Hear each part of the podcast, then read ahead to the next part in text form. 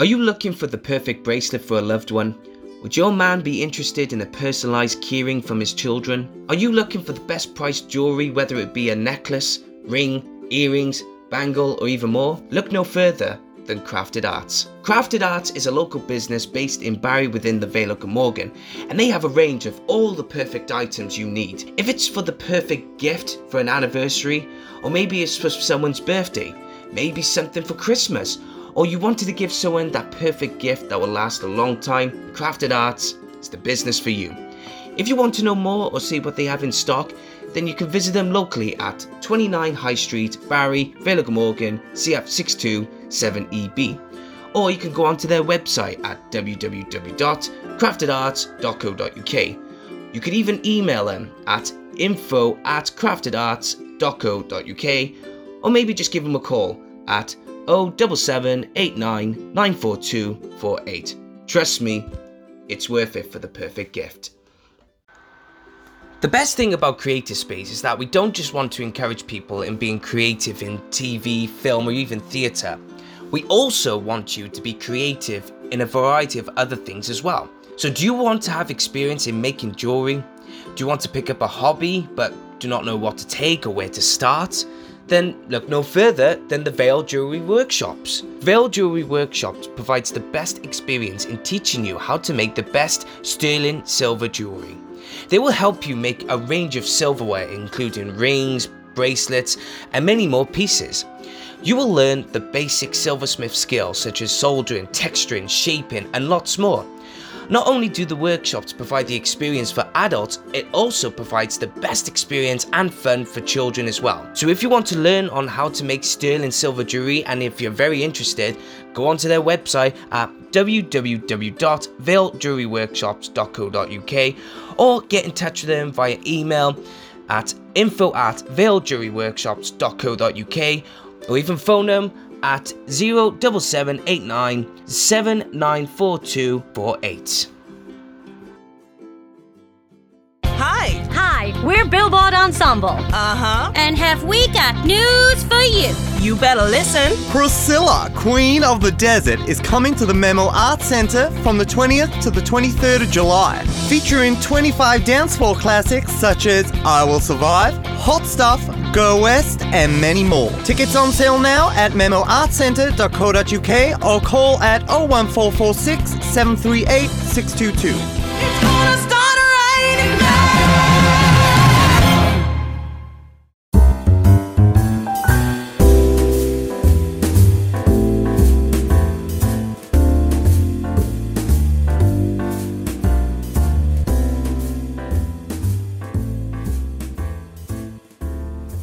Hey guys, and welcome back to Creative Space Podcast. I am your host, truly Rhys Deans. And on this episode today, me and Pippa sit down to talk about performing arts and education, where it's going, what's been happening, and our own experiences as well. We also talk about Gemma Collins in the UK tour of Chicago, the musical playing Matron Mama Morton, what's all that about. But also, I want to say a big thank you to Crafted Art and Vale Jewelry Workshops. Gemma Robson, you are a legend. Thank you for supporting the channel. And I will do my best to get your business out there. I do promise you that. But without further ado, guys, let's get down to it. It's me and Pippa on the Creative Space Podcast.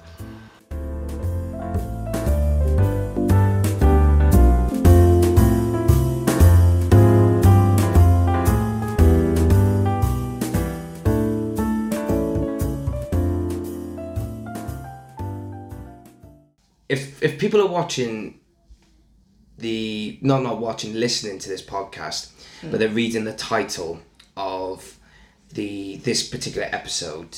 Obviously we're going to be talking a lot about what we're really passionate about anyway. Yes. and not just that but it's the fact that we're very passionate about this particular section. So it's not a lot of people would say well that's that's very political of you guys to talk about. It's like yeah but it needs to be said.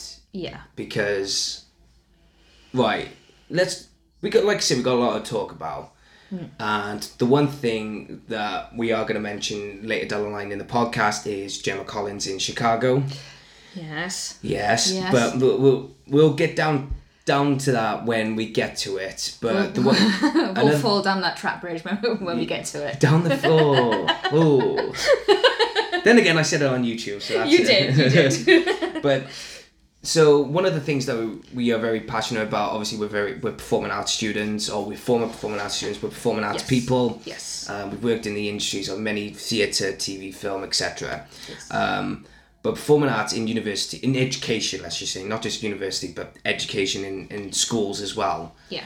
Um, it's a lovely day. You know, we should have been talking about something happy. It was raining, but now the sunshine is out. And, I know. But we're having to talk about uh, performing arts students, whether it's music, dance, theatre slash drama, what, film, TV, studies. It's it seems as if you know there's been a lot of unappreciative responses towards that kind of sector in education Yeah. and we know it better than anyone else who is not being part of that environment let's say Yeah. i was going to say we know it better than anyone but i there's been a lot of people who know it better than us but we know it better than those who don't do film tv theatre and that Yes. so a lot of us are just thinking to ourselves what the hell are we talking about Yeah. So, look, I'll, I'll start this off because I was the one who suggested we should talk about this. Um, so, some of you guys who are listening to this for the first time, and you guys who are not fans of theatre, film, whatever, right? Um, but maybe a fan of watching TV or watching theatre, etc., you have to understand that um, most of these performers come from a background where they studied and worked their socks off to try and get to where they are today in, in, in the world of performing arts.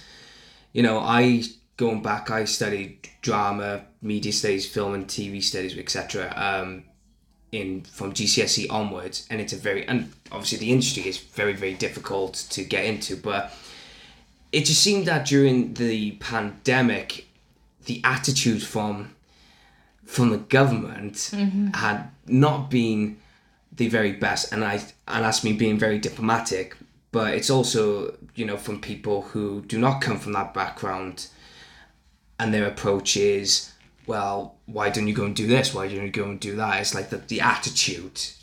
Yeah. So, do you see where I'm coming from, uh, Pip? I You know, just to back me up. I do. I see. I see where you're coming from because to to those who aren't arts inclined or lean towards the arts, they don't realize how much work goes into it and how much research and because it's not something that they would normally wake up and think about you know. Some some people who are um, scientific inclined let, let, let's say will wake up and go oh i got to finish this this paper you know uh, and they will think about I don't know, sciencey stuff. Can't think of anything off the top of my head right now. Something physics or so, yeah, fi- physics, quantum physics or, or something like that. You know, oh, I got to finish that formula today, or or something like Yeah. that. But um, but for us, we wake up and we go right. Well, today I'm going to go out in the world and I'm just going to pick certain things to to to learn. So you know, I'm going to listen to people and I'm going to um, you know try and replicate how they talk so that I so when it comes to theater I can you know put it towards a character. Um or how you know how how do people walk? You know because I can put that into a character as well. And it's it's just constantly learning constantly kind of keeping an eye out. And well without it we haven't got music we haven't got films. We haven't got tv shows. We haven't got um, podcasts that you know um, we haven't got you know some uh, there are a lot of um, nerds out there. I, I can say nerd because i am one. So am um, I.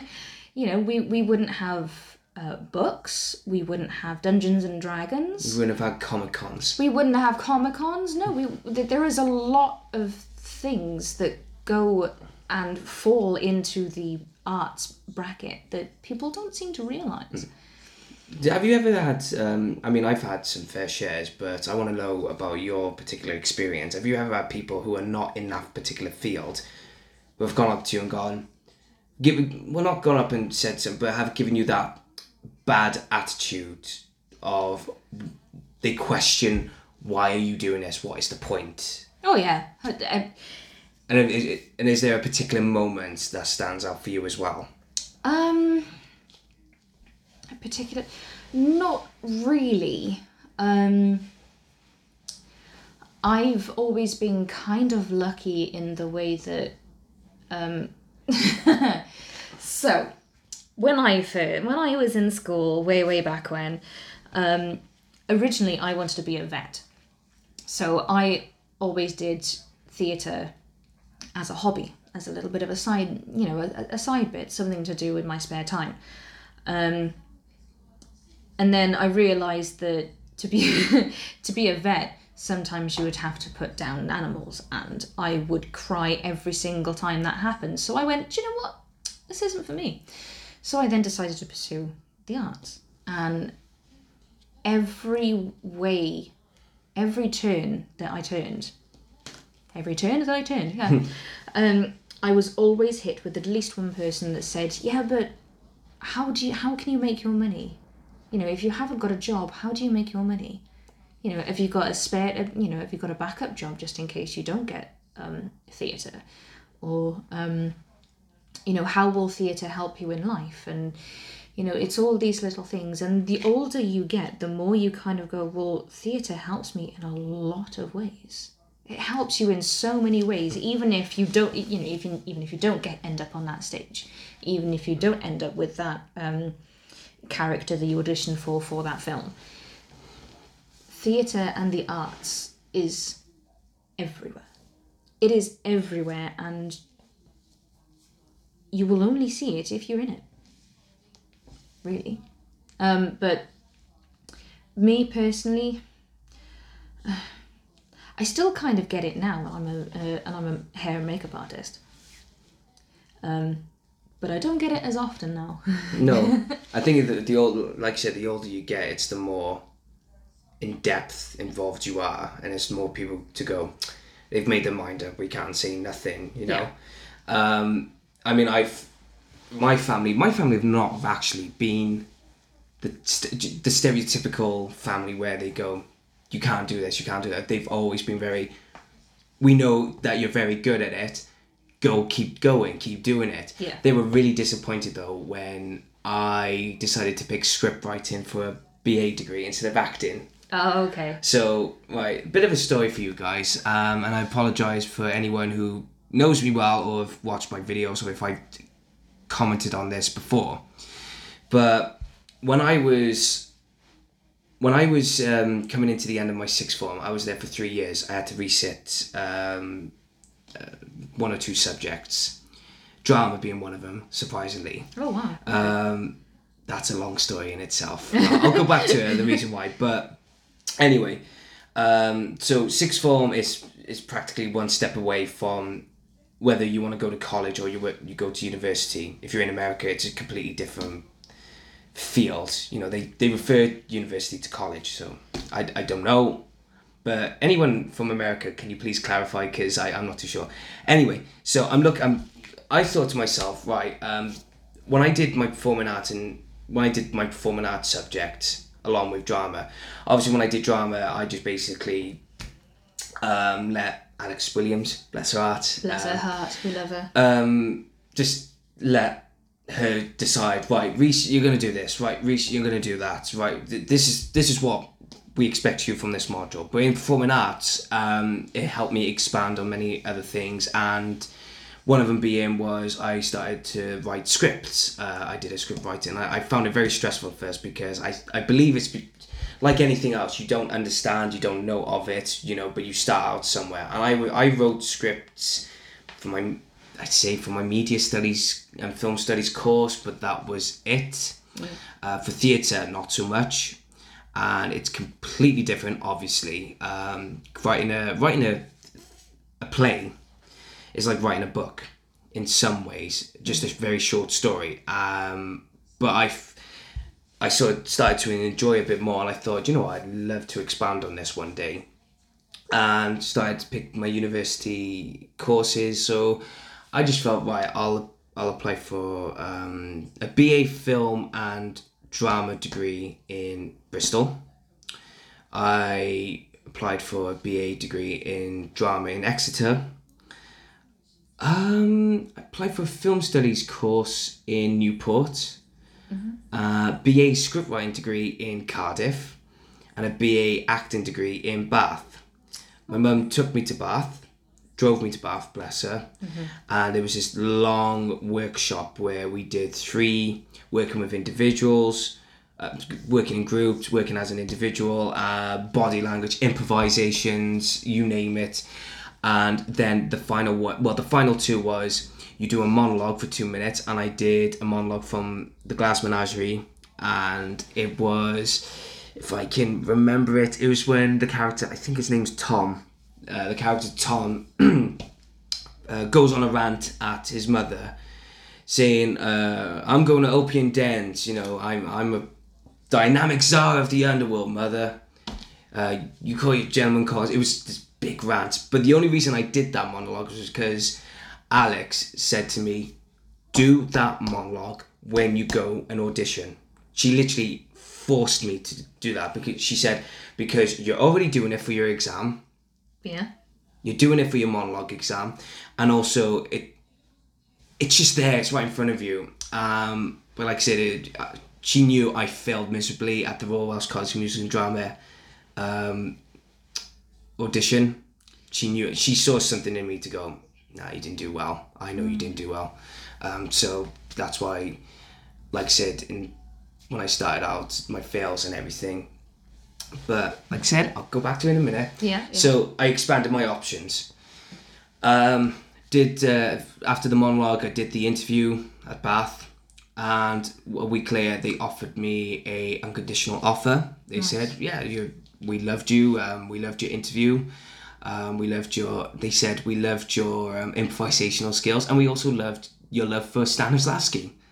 Um, just like we, we really liked that, and uh, I was like, "Oh, great." Um, but then homesickness came into mind. I was like, I do not want to be away from my, not just my family, but from Wales. I do not want to be away from Wales for so long. Um, How long was it? three years. Ooh. Three, Yeah. three years. I was like, oh, I don't want to. But I do believe, and a lot of people will agree, because for some who are in that position as well, if you don't leave, then you're not going to go far. And but the way I was thinking as well, because here, here's is where um, I was thinking at the time. So, oh my god, this is so funny. So um, I waited for the BA scriptwriting course to come back to me. Right. So they gave me an offer. Bath did. Uh, for the film studies in Newport, they gave me an offer, and that was going to be my third option because I didn't want to be traveling to Newport all the time. No. Um, but that was my third option because it was still in Wales, and it's only an hour on the train. Um, drama, uh, Exeter, sorry, didn't accept me. Bristol didn't accept me, and I thought, okay, fair enough. You know, that that's fine. Um, I don't know why I keep having Plymouth in my head. I think I maybe applied for a course in Plymouth, but I don't know. Whatever. Um, so it was going to be down to Bath Spa University or University of South Wales in Cardiff, the atrium. Yeah. And they got back to me and said, luckily they got back to me and said, oh, um, we loved your script. Um, obviously, it's not the best, but we loved your script. You got something there. Um, can you come and ha- have a discussion about it, like in a open meeting or something like that? Okay. Now I had the choice. I could either go to do a BA script writing or go and do a, a BA in acting. My family said, go and do acting. Go to Bath. Go and study. Because Bath Spa University, it's what? You got RADA, you've got Royal College of Music and Drama. Bath Spa, from what I gathered, it was in the top five Oh, okay. um, for, for drama courses and that. Yeah. I could be wrong now, but that that's if you get what I mean. It was that was in my head at the time. I thought I could do so much as an actor, but then I thought, what can I do as a triple threat? Not in music, not in dancing, singing, or whatever, but acting, writing a script, and directing or producing. Um, so I chose script writing in the end. And I remember going to the open meeting and there was literally all the students were there and there was about eight of them. Eight of them. And sat next to me was my dad. and my dad was there like hands to his mouth and he was just and he was nodding all the way through what Shan Summers, Jesse Schrenk and Ian Stapes were saying about the course and he was like, hmm, hmm, hmm. and I'm there looking at my dad and I'm thinking, oh my god, you know. But I no, I wasn't thinking, oh my god, in an embarrassing way. And I was actually, I, I don't know why I said that because looking back, I was very proud that my dad was there going, hmm. Because uh, no offense to anyone in my family, the only one who was not against me going to do my BA scriptwriting degree was my dad Oh, okay. the, you're probably going to hear it because we're in the back room of my house. But uh, my my mum was a bit iffy about it because I don't blame her because she was the one who actually drove me to Bath yes. and waited for me for hours on end. oh, bless her. So, um, and she also took me to my Royal Welsh College of Music and Drama audition as well. She took me, I will never forget that. She was the one who took me to auditions. Apart from BAM, she was the one. Yeah. Um, my nan was against the, the idea. My BAMP was sort of against it. You know, he knew that it's his decision, but he was like, oh, acting's for you, acting's for you. My uncles, my Uncle Tony especially, was like, why did you do that? You know, and they were all sort of against the idea I was going to do script writing. The only one who said, the only one who said, you do what you got to do is my dad. And dad literally went, I'll come with you. He's like, I'll come with you. I'll, I'll see what. Do you know what? And he- I, like I said, I know everybody mentioned he came to the open meeting, mm-hmm. but this is what he did. He sat with me and he and he said, he said to me, right, Rhys, have you made the right decision? It's like it's not me for you. To, it's not me to decide for you. It's you. It's your future. It's like I, I, I'm your dad. I want what's best for you, right? And I know you want what's best for yourself, right? But I'm not going to tell you what to do. So have you made the right decision? And I said, yeah, of course. But in my head, I'm thinking. Three more years in Cardiff, free money on the go, gonna do a script writing degree. Absolutely, I've made the right choice. And my dad, bless him, so he said, "Right, Rhys, um, I'm not going to judge you like, in, like, like I said, nothing against anyone in my family, but my dad was literally going, do you know what? I'm gonna, I want to come and hear it for myself what this course is going to offer you. Do you mind if I come with you? Yeah, no problem. And my dad was the only parent there, and that's why he was going, mm-hmm, mm-hmm, mm-hmm. And then afterwards, then so after the lectures, obviously my future lecturers finished explaining. My dad was the only one who was asking the questions. So with this course, he was going with this course then. So you do this, you do that. Oh yeah, we we can do producing, we can do um, like uh, dramatur- um, dramaturgy and um, X Y Z. You know, he basically he was asking from A to Z all the questions, and obviously other students were saying there. And then he got up so we finished, and me and my dad got up. We were walking to the train station, and he said, "Go for it." He said, "I will," and he went, "I will let the family know." He went, and he told me, he told mum, he was like, "No, leave him be. It's it's really good. Uh, it's really good. He would, do brilliant and everything."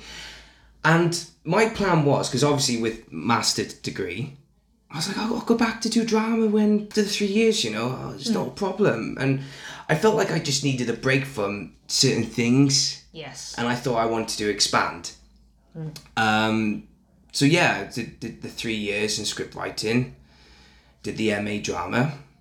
A lot of people, even to this day, my family, like you should have gone to Bath. You should have gone to Bath, and I look back and I say it was the worst decision. I'm glad I got the BA degree. Yeah. But at the same time, maybe I should have considered Bath more clearly. Maybe it should have helped me develop more as a individual.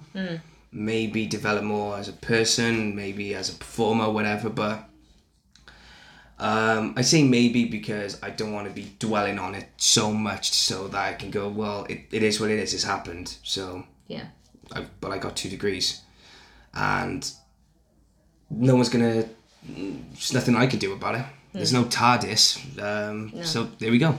No, that's fair. Yeah, See, now your experience was so different to mine. So, so different to mine because um, I can't remember at what point.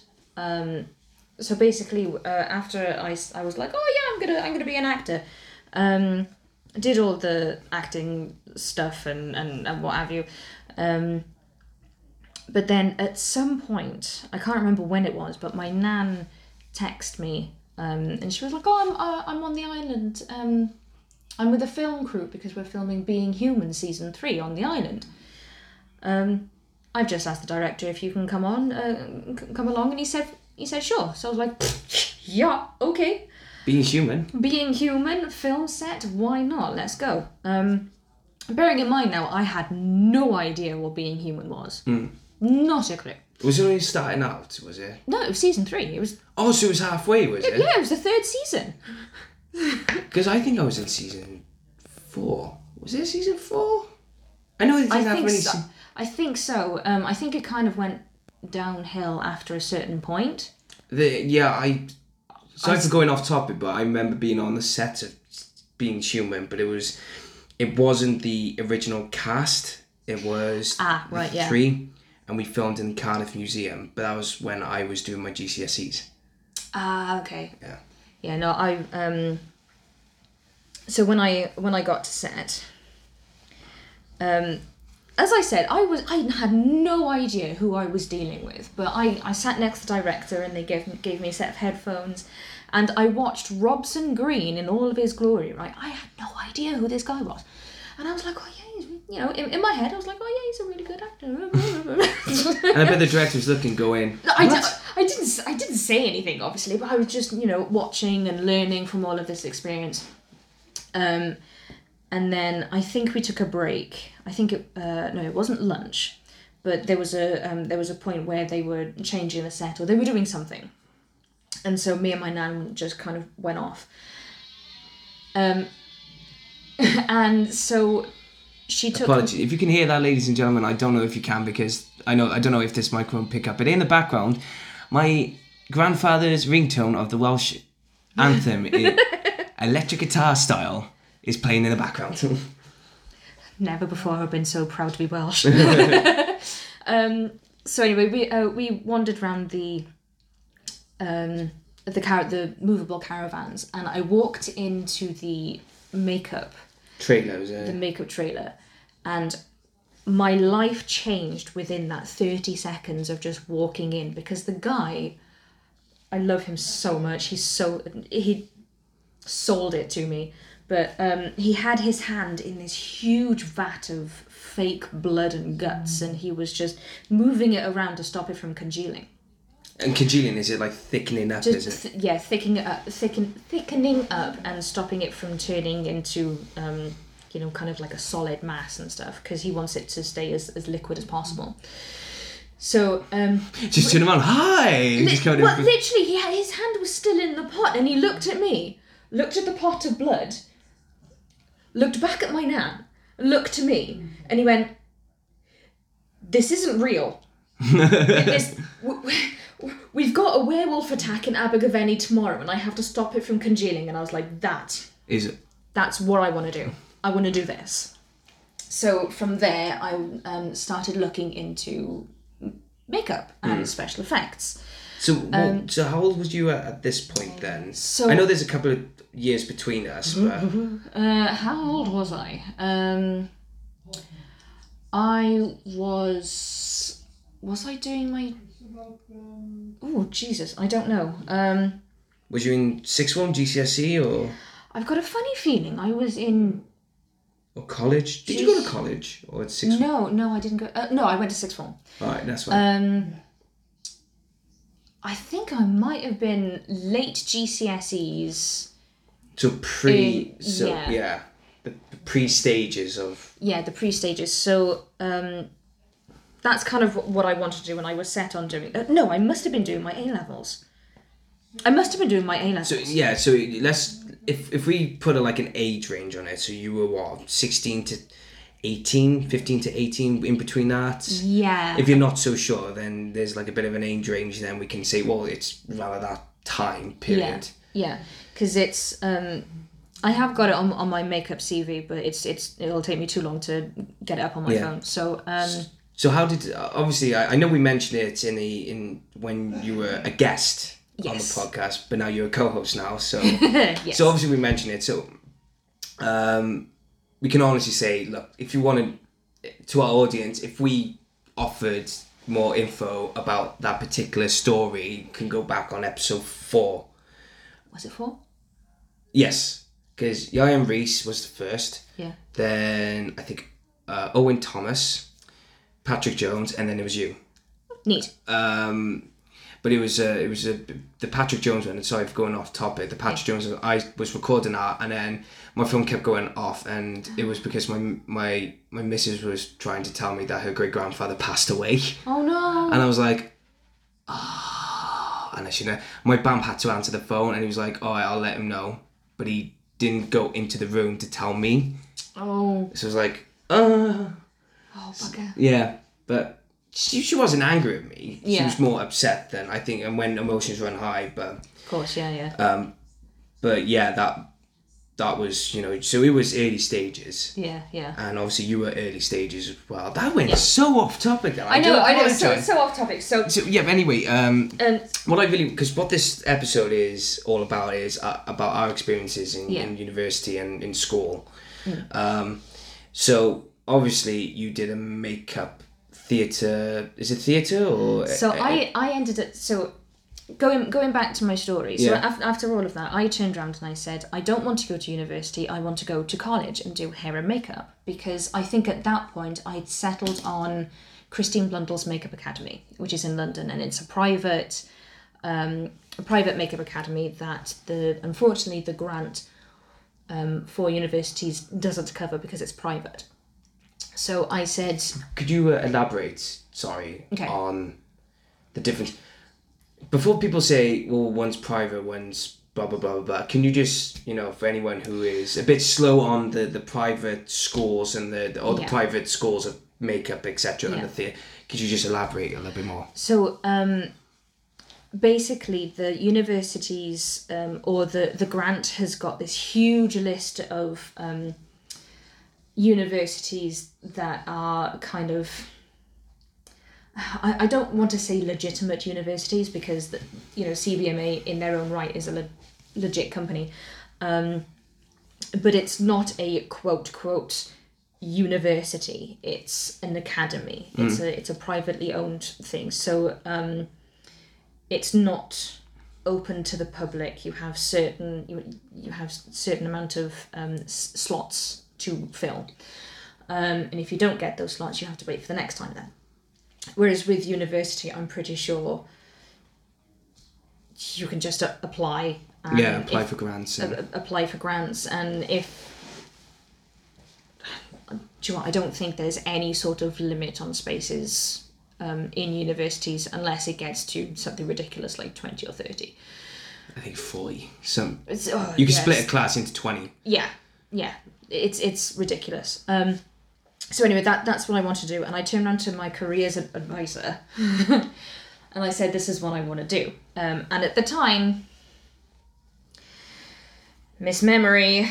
Uh, yeah. She was lovely to me, but she was lovely to me only for a few months. But if I would have had her longer than expect, because obviously you've had her longer because you went to the all girls school and Miss Memory was part of that staff and faculty, whatever you want to say. So I don't know, but I've got uh, now. I've got. I don't want to throw shade on Miss Memory, even though moves microphone closer to me. no, because I'm moving closer. I don't want my voice to pick up more, um, but it is. yeah, but it is. Um, I I don't want to um sound like I'm disrespecting Miss Memory because I'm trying not to. Um, but the way that both her and the careers advisor at the time were pressuring me to go to university they were then convincing my parents that university is you know needs to be you know that is my next step. I can't um, they said that you will never step forward if you keep stepping back. Now i can see their point of view but for what I wanted, it was wrong. Hmm. It, it, it was not what I needed. What I needed or what I wanted was to go to it was to go to college to do hair and was to, to do hair and beauty. Yeah. I um, think the depiction of it, it sums it up brilliant if you watch a British TV show that focuses on sixth formers, etc. Yes. And nine times out of ten, the teachers or the head of sixth form, etc., it's most likely that they're going to tell you, go to university, go to university, because it looks good on them. It does, yeah. because you're going to university. Now, I wanted to go to university because I did want to go to university, Yeah. but there are those who, um, like in your position, is not the case yet or not the Yeah. case at all. Yeah, because it's it's not the fact that I didn't want to go to university full stop. I didn't want to go, go to university then. That's not what I wanted to do. It's not where I wanted to be. Um, so instead of instead of taking a gap year or going straight to university, I just wanted to sidestep. I wasn't taking a back. I wasn't taking a, a step backwards. I was taking a sidestep so that I can move forward. But um, because the um, careers advisor and Miss Memory both kind of convinced my parents. They were then pressuring me to then go to university. And so what I ended up doing was just applying for any old Tom, Dick, and Harry, um, but trying to aim it towards something that might have Close to home. you know, I might have hair and makeup in it. So what I ended up doing was I ended up going for a technical theatre course in Swansea Metropolitan University. Now, unfortunately, it's not called that anymore. It's Trinity of St David something or Something, something. something or other. It's one ridiculous long name that just needs to be shortened. Um, um, but that Trinity now covers it covers like about three or four places, um, where each um, campus has got you know specialized in different things. I think in um, I think Carmarthen's in, in in that Trinity. I don't know, um, but in one place they have a better sound system than than we did in Swansea. Um, but then when I got to university, when I got there, and um, everything was fine, I, I still enjoyed it, um, but it didn't have what I wanted. It didn't have that hair and makeup. It had costume, it had sound design, it had set design, it had lighting design, it had. Um, you know, uh, not being a director, being a stage manager, deputy stage manager, you know, props and costume and e- literally everything apart from makeup. Why do you think that then? Why do you think? Did you find out the reason why? Um, no, I no, I I didn't. To be honest, I it was so long ago, but also I didn't tend to question it because I was like, oh well, it's okay because you know I can still do things with this. I'm I'm still in my comfort zone of being stage. It was still theatre. It was still because even if I um didn't progress to be a stage manager or I didn't progress to be a lighting designer, I still had those um, skills that I could take to Billboard or I could take to, you know, where, wherever I am. I, I can always go, well, I've actually got some experience in this, so don't worry about it. I've got the blah, blah, blah. And, you know, I could have still taken those skills with me. But when I got there and when I realized that it's not what I wanted, obviously I was really upset because you know two years kind of wasted. Um, and then when I come home, oh my god, what drove me around the bend was when I come home, mum and dad. Do you know what they said? No. Oh, maybe you should go back to college and do a hair and makeup course. Oh, so so basically that's what? How, how how would you how would you say that? Condescending? No. What what's the word? Um, irony. Yeah, yeah. Oh, it. If I could have taken both of their heads and just smashed them together, I probably would have. But that's frowned upon. um, so I, I think from there I, I went to uh, ASDA just kind of like to, st- and there I met Miss Memory. Mm. And so I turned, and she was like, "Oh, hello, Philippa, how are you? And I was like, oh yeah, hi, Miss Memory, yeah, yeah, yeah. Even though you're you're not my teacher anymore, I still feel like I have to call you Miss Memory. I think in when when it comes to teachers that taught you, I think there's um, even though you that you may not like them, but there's some form of respect. Yes. Um, it's like uh, I. It's kind of different from my taking, and uh, we we will get down to you know the the problems we have in university and schools when it comes to subjects uh, like performing arts and that, but Yes. um, when it comes to t- teachers, um, from my perspective, it's like I called Alex Williams. I didn't call her Miss Williams. No, Um, I went Williams or Uh, Mr. Bukenyak or Ian Bukenyak in my GCSE days. Um, I've always called him P. He wanted to be called P because no one could pronounce his name, Bukenyak. Um, Fair. Uh, it was it was a long name. It's a Polish name as well, um, and it's like Miss Walters. I've always called her Wally, Wally Walters. Um, oh, really? Yeah, Wally Walters, and I remember someone said to me, "Rhys, keep this to yourself." And I don't know whether this is true or not, but she she said, and I'm not trying to blow my own trumpet, but apparently Wally Walters said to someone um, when I was making my decisions for sixth form, I went to obviously with John Coombs and Alex Williams. She said, Rhys is the best student I never had. Huh. And I was like, ah, well, that was my, I was like, huh. Why? Because apparently what she saw in me on um, GCSEs, she thought, I'd love to take him and put it something better. Yeah. Um, but as the saying goes, it is what it is. Whether or not that's true Yes. is another thing because I was told this. I wasn't. That didn't come out of Wally's own mouth. Yeah. Um, but I knew she was disappointed. I knew she was gutted that I was gonna go to the other, the other, the, down the road because Down- yeah. Barry Boys at the time and Bryn Hafren in the girls' school, it was just literally a down the road from each other, and she was dis- she was really gutted. She was like, ah, "Oh, could have done so much with you, Rhys." So. Are you looking for the perfect bracelet for a loved one?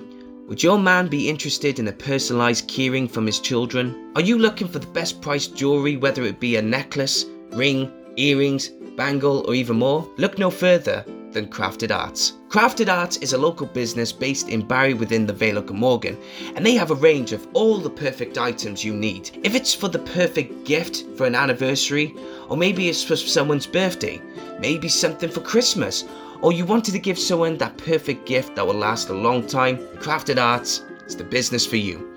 If you want to know more or see what they have in stock, then you can visit them locally at 29 High Street, Barry, Vale of Glamorgan, CF62 7EB. Or you can go onto their website at www.craftedarts.co.uk. You could even email them at info at craftedarts.co.uk or maybe just give them a call at 07789 94248. Trust me, it's worth it for the perfect gift. The best thing about Creative Space is that we don't just want to encourage people in being creative in TV, film, or even theatre. We also want you to be creative in a variety of other things as well.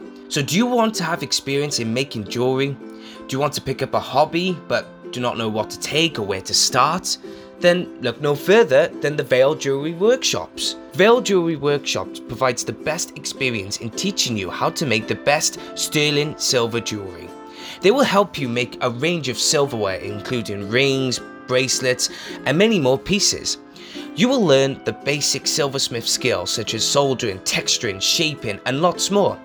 Not only do the workshops provide the experience for adults, it also provides the best experience and fun for children as well. So if you want to learn on how to make sterling silver jewelry and if you're very interested, go onto their website at www.valejewelleryworkshops.co.uk or get in touch with them via email at info at valejewelleryworkshops.co.uk or even phone them at 07789 794248.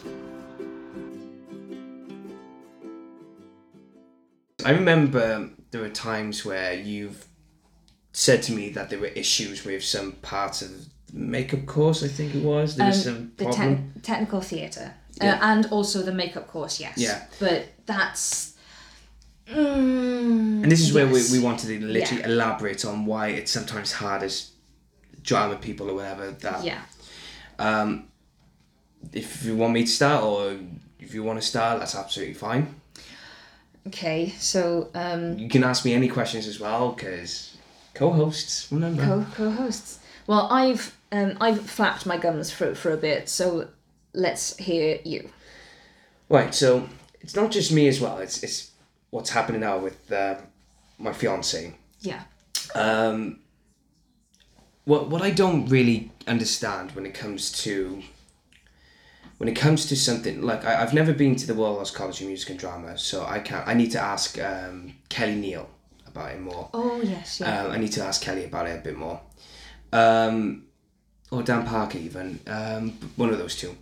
But when it comes to some, when it comes to the arts in universities, I, from my perspective, there's a there's a handful of lectures that I feel that when you make a proposal for a script or a project or an idea or something, they either say okay, but the one I disagree with is when they bring their personal opinion into the matter, what they don't like. And I'll use an example, and it's not from me, it's from my fiance, because I was involved with helping her with this one.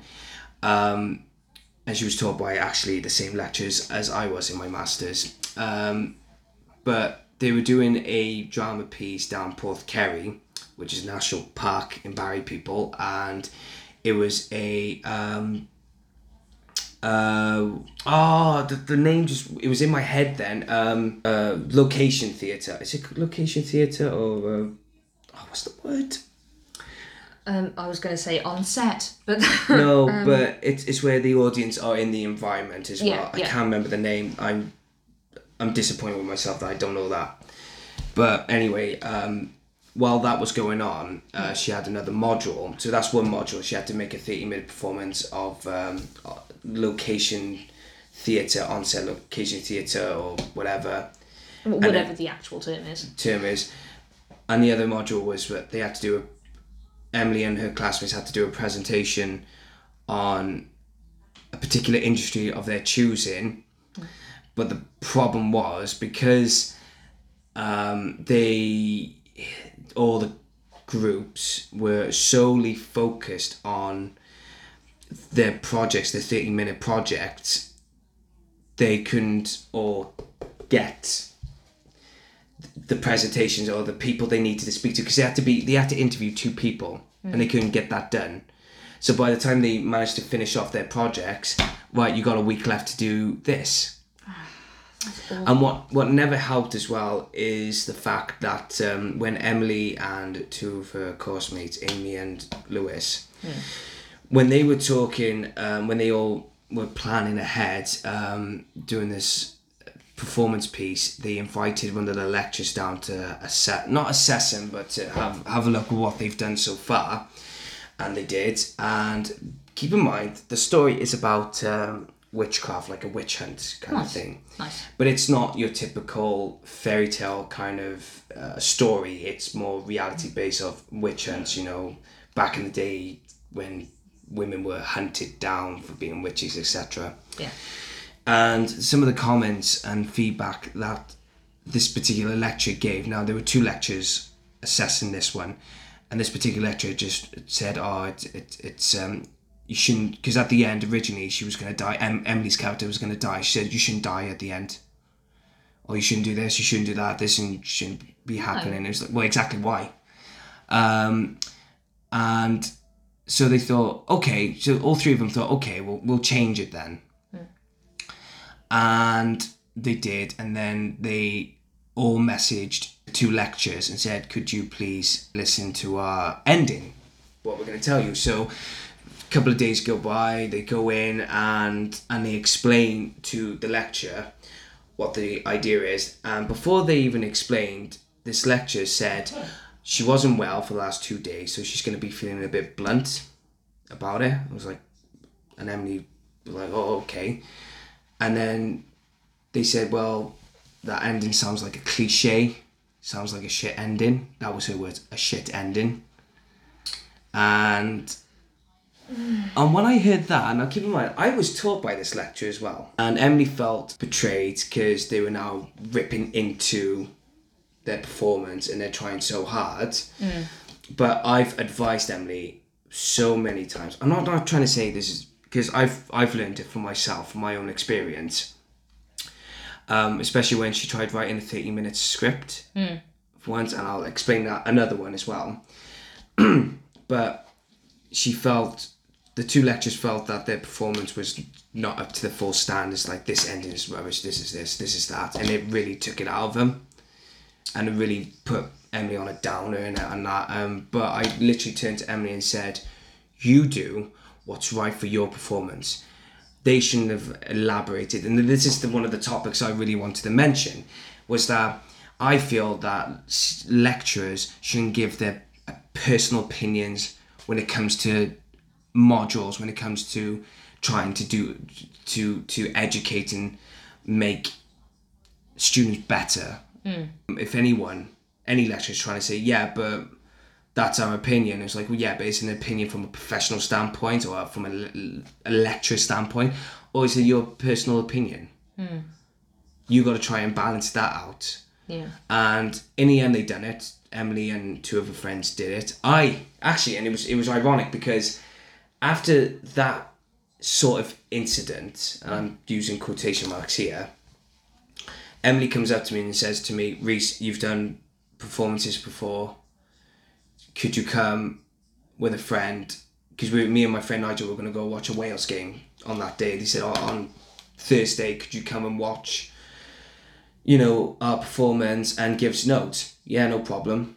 I went in and I was, and I literally went in with an open mind and said, after the performances, I didn't get this bit, but maybe you could do it this way, or you could do it that way, you could do it this way. So basically, I was given constructive criticism where I was saying, look, I'm, I wasn't convinced by that, but you can do it that way, or you could do it there. And I was giving him options, ideas. Yeah. Because I feel like as a lecturer, you're, you're supposed to do it this way. Hmm.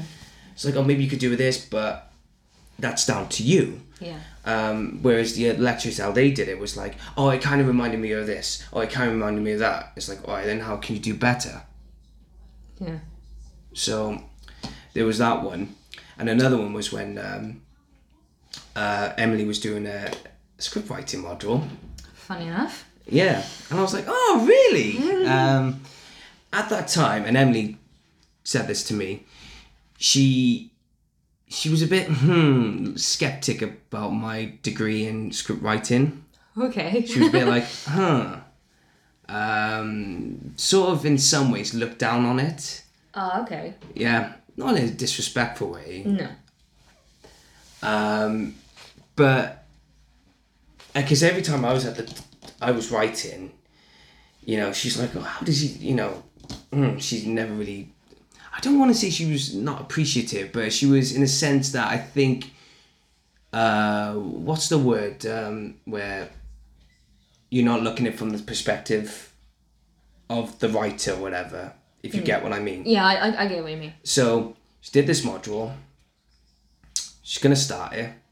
She looked at the computer and went, I don't know how to start it. I went, don't you? No. So I left her to it because I thought, no, she's a big girl, she'll do it then. And um, one day, she wrote, I think, 15 page, no, six or seven pages. And she looked at it and went, oh my god, this is awful. Even her lecturer was like, not saying nasty stuff, because Yeah. the same, this lecturer who was advising her, it's the same lecturer that did my BA scriptwriting gr- degree. Sharon Summers, you know, and uh, Yeah. so she was giving feedback, and so basically one night Emily just looked at me and went, "Rhys, can you help me?" I was like, "Oh, "What do I get out of it?" And she was like, "Oh, can, can you just have a look at it, please?" Now she was still a bit s- skeptic at first, Yeah. and so I go over and she's written like this monologue. And the monologue is so expositional. It was uh, cheesy. It, it was very, very cheesy. So I just literally clicked my fingers and went out of the way. And I started typing away like it was nothing. And then I basically rewrote the entire monologue, handed it back to her, and she read it and went, Oh my god, this is really, really good. And I just went, Yeah. And she went, I take back everything I said about script writing. and ever since then, she's always respected that when I when I write as a writer, as a script writer, that's what I do. Don't mess with my script writing. But what really now this is where I was trying to get to the point. Emily kept taking the advice from the lectures, like take this away, take that away, make this it, and I kept saying no, um, don't don't listen. I mean, not don't listen, Yeah. but don't take everything on board Yeah. do it your own way. And she was like, Well, no, because this will help me get a good mark. This will help me get this mark. This will help me get that mark. And in the end, she was expecting, I think she was expecting a first. She got like a, she got a 2 1, but it was just scraping a, like a 60% mark. Mm. And I said, and I literally kept saying to Emily, do not take the lecturer's advice every single time because it will not help you. Yeah. And when I did my script writing degrees, I learned that better than anyone. Because when I did my final project, it was about Barry Town's court case and the football thing. And my uh, sort of advisor, my um, the one who was going to be marking me on it, I won't say his name, um, but he kept saying, "Don't let the truth get in the way of a good story." But and I was I was taking it on board with that. I was like, yeah, but it's already yeah, but and because I was already part of it, it that was more conflicting. And in the end, I got a sixty percent out of it. I, I scraped a two one, and I was really angry because I was like, well, hang on a minute. You know, you've told me to do this, you've told me to do that. I did that, and you gave me that. Hmm. So that's where I always draw the line of do I feel like lectures give a personal rather than professional standpoint on what they do in lectures. Yeah. See now, I think, I think as lecturers, they can't help themselves. Um. Now, in, I don't understand why, um, like listening to your stories. Then I don't understand why lecturers didn't give them the options. They, if they turned around and say, look, your ending's cack why don't you do this or why don't you do that? Or you know you could do something fun with this rather than doing this.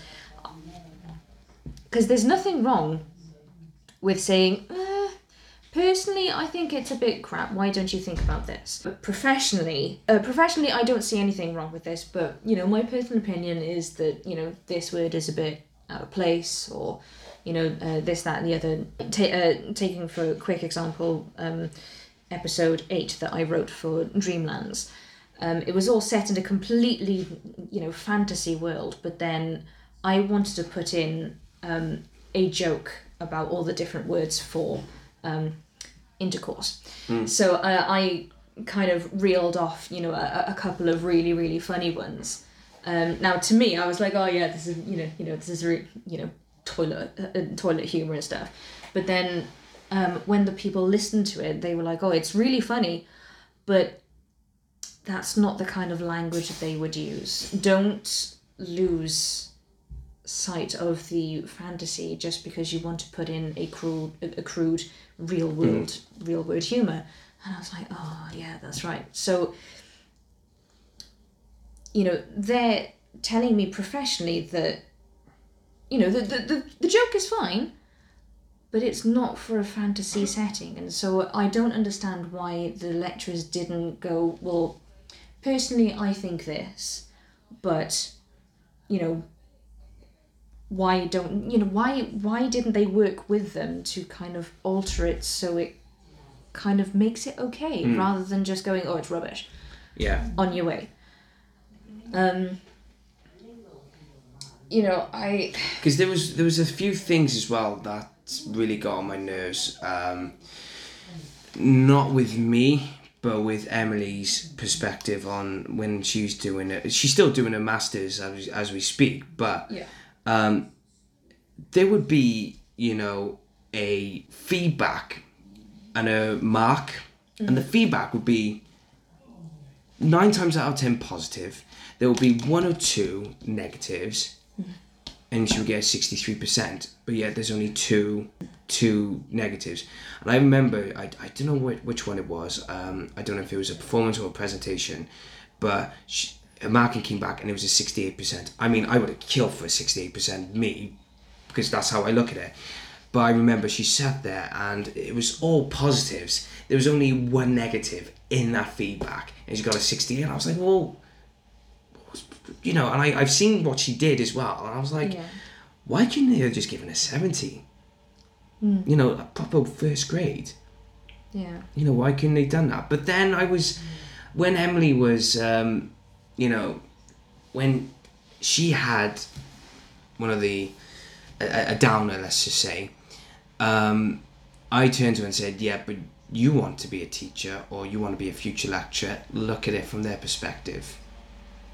You know, and I could try and understand. I always want to be fair with lecturers, but I can't be fair when it comes to stuff like what happened to me and Emily and whoever else is like, well, how can I be fair when they do one thing yet they can't do the other? Yeah. If that makes completely any sense at all. Yeah, no, it no, it, it makes sense. Um, oh, that's uh, that, that's a really bad, you know, that's that's a shame about her uh, about her grades. Like how And keep in mind, I, I just want to clarify as well. When she didn't turn up most of the time in the in when she did a BA degree, Yeah. first year she didn't hardly turned up. Um, she knows that and she laughs about it. We all laugh about it because she made up for it in the second and third year. okay. um, because she then got two ones and ones. You know, she got ones in her performances and everything. So she was literally going for it. Yeah. Um, so I, I feel that when people, it's like what I tried to do. I was like I tried advising Emily, but I've also tried advising other people who are in university and they're doing a, a drama degree or a script writing degree or whatever degree in the arts. I always say, do not always take on board what lecturers or your advisor from the university says. Do not always take them on board because they will not get you anywhere. And one person said, Well, why is that then? I said, Because there is going to be something in there that you've taken it on board and they're not going to, and they're going to backtrack on what they think, going, Ah. If you keep, and, and also if you keep going by their advice and doing it, your expectations are going to be running so high, and then all of a sudden it's going to be coming crashing down on you when you find out about your mark.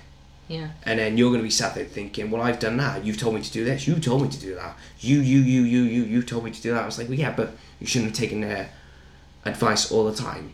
Yeah. Take take it with take it with a pinch of salt. Yeah. Because Because at the end of the day, you're the one who's writing the script. You're the one who's doing the p- performance. yeah. You know, it, at the end of the day, it's your idea. It's not their idea. No. But at the same time, you know, I do agree where lecturers tend to let their personal opinions get the better of them. Are you looking for the perfect bracelet for a loved one? Would your man be interested in a personalised keyring from his children? Are you looking for the best priced jewellery, whether it be a necklace, ring, earrings, bangle, or even more? Look no further than Crafted Arts. Crafted Arts is a local business based in Barry within the Vale of Glamorgan, and they have a range of all the perfect items you need. If it's for the perfect gift for an anniversary, or maybe it's for someone's birthday, maybe something for Christmas, or you wanted to give someone that perfect gift that will last a long time, Crafted Arts is the business for you. If you want to know more or see what they have in stock, then you can visit them locally at 29 High Street, Barry, Vale of Glamorgan, CF627EB. Or you can go onto their website at www.craftedarts.co.uk. You can even email them at info at craftedarts.co.uk or maybe just give them a call at 07789 942 48. Trust me, it's worth it for the perfect gift. The best thing about Creative Space is that we don't just want to encourage people in being creative in TV, film, or even theatre. We also want you to be creative in a variety of other things as well. So, do you want to have experience in making jewelry? Do you want to pick up a hobby but do not know what to take or where to start? Then look no further than the Vale Jewelry Workshops. Vale Jewelry Workshops provides the best experience in teaching you how to make the best sterling silver jewelry. They will help you make a range of silverware, including rings, bracelets, and many more pieces. You will learn the basic silversmith skills such as soldering, texturing, shaping, and lots more. Not only do the workshops provide the experience for adults, it also provides the best experience and fun for children as well. So if you want to learn on how to make sterling silver jewelry and if you're very interested, go onto their website at www.valejewelleryworkshops.co.uk or get in touch with them via email at info at veiljewelryworkshops.co.uk or even phone them at 07789 794248. So moving so before we go on to other topics and everything, you were going to tell me about My makeup course. your makeup course. Well, I obviously we mentioned it, but there was a particular story that you wanted to tell. It was to do with one of your lecturers or something. It was. Um, it wasn't one of my lecturers. She was. Um, she kind of was, but she kind of wasn't. She was. So basically, every week we did a new um, topic, and we would have a tutor or a, a person from the industry, active in the industry, to come in for that week and teach it to us. Now, at the end of the course, we have two weeks. Um, one week for boot camp prep and boot camp. Now, usually they have the same lecturer or the, the same person come in for those two weeks. So that the person can help us with the prep and help us with the prep and then just watch the carnage happen on boot camp because on boot camp as soon as it's all timed. As soon as they click go that's it. You go. You start and you do the makeup and then you stop doing the makeup as soon as the buzzer goes off. Um, but what we were expecting was that the person coming in was to go oh right okay so it's lovely um, but you could have done this. This and this isn't quite blended. It doesn't really fit to the brief. You're missing this that the other whatever To constructive feedback. con- constructive feedback. Um, but without naming who, this person decided not to come in to the, the week before, the week of prep, because it was too hot. Because it was, I have to, to be fair, it was very hot. It was very, very hot what that day in particular, or that just that that whole um that whole season because I think it was in August. So height of summer and it was it was boiling just going in just going into the building was just enough alone just Suffocating. to yeah. it was very suffocating Even I was like, oh my god. yeah, just, ugh. um, so this person, because of how they are in the industry, they were just like, yeah, I'm not coming in. So we were left without a tutor for that week. high and dry. No pun intended. High and dry. High and dry, no pun intended. I'm, I'm, pre- I'm we had some people come in, so some ex students. I think they came in and kind of helped us and kind of guided us in the right way. And especially because they knew as well. They understand they- the position. Yeah. I think it's always sorry to cut you off there. I, I think it's always really good at that if um, if an ex student becomes a lecturer, that's even ten times helpful. Or even a, and do you know what? It should be, it, it should be more um, helpful to. Um, forgive me then. I just chucked something out the door. It, it should be more helpful that I think the lecturer should get former students to come in and help. Yes, that's what they did. We would have a lecturer, and then we would have um, basically a, a teacher's assistant, um, and that would be an ex-student or, or something like that. Um, more often than not, it was this one woman, and she she's an absolute mother hen. I love her to bits. But anyway, going off topic again. Um, so we we did the best that we could for prep and um, she came in. uh, the the tutor that should have come in came in, and um, they were going around and, and you know busybodying all the all the way around.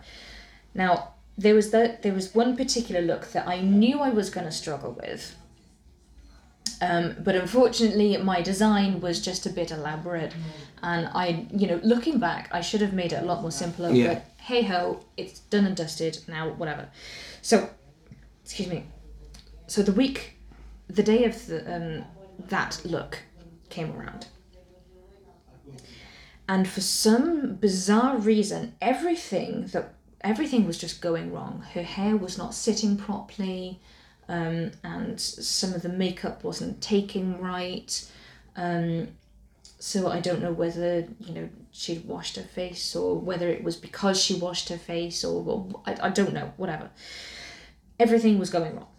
So this lecturer came over and started altering my look. So she was going to my makeup and she was adding some shimmer or um, because it was a theatre based um, look. So I had to pick a character and recreate that Yeah. character. Um, And what was that character you doing, if I may ask? the the character was um, the queen from the Magic Flute. Okay. The, you know the one that has the really really awesome aria.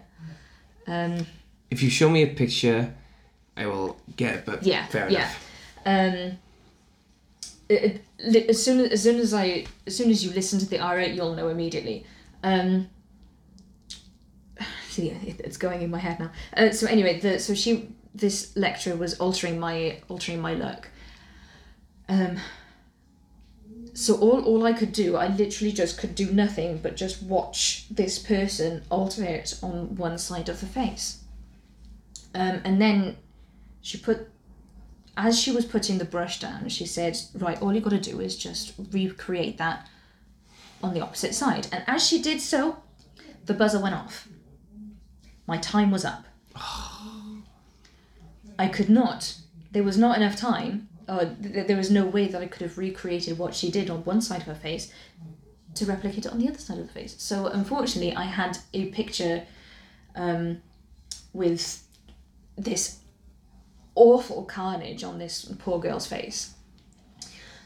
And this this girl was uh, patient with you and everything, you know. Oh yeah, she um she was she was another student. So what we would do, we would do the looks on each other, and then we would swap around. Fair enough. Um, so that this was just awful. And at the end of the day, everyone knew how upset I was. I was really upset. And she must have felt that I was really angry because she'd altered my look um, to the point where at the end of the day, or at the end of the time, my my look wasn't finished. It wasn't complete because And it wasn't theoretically yours. and theoretically it was altered to be her look Mm. as well.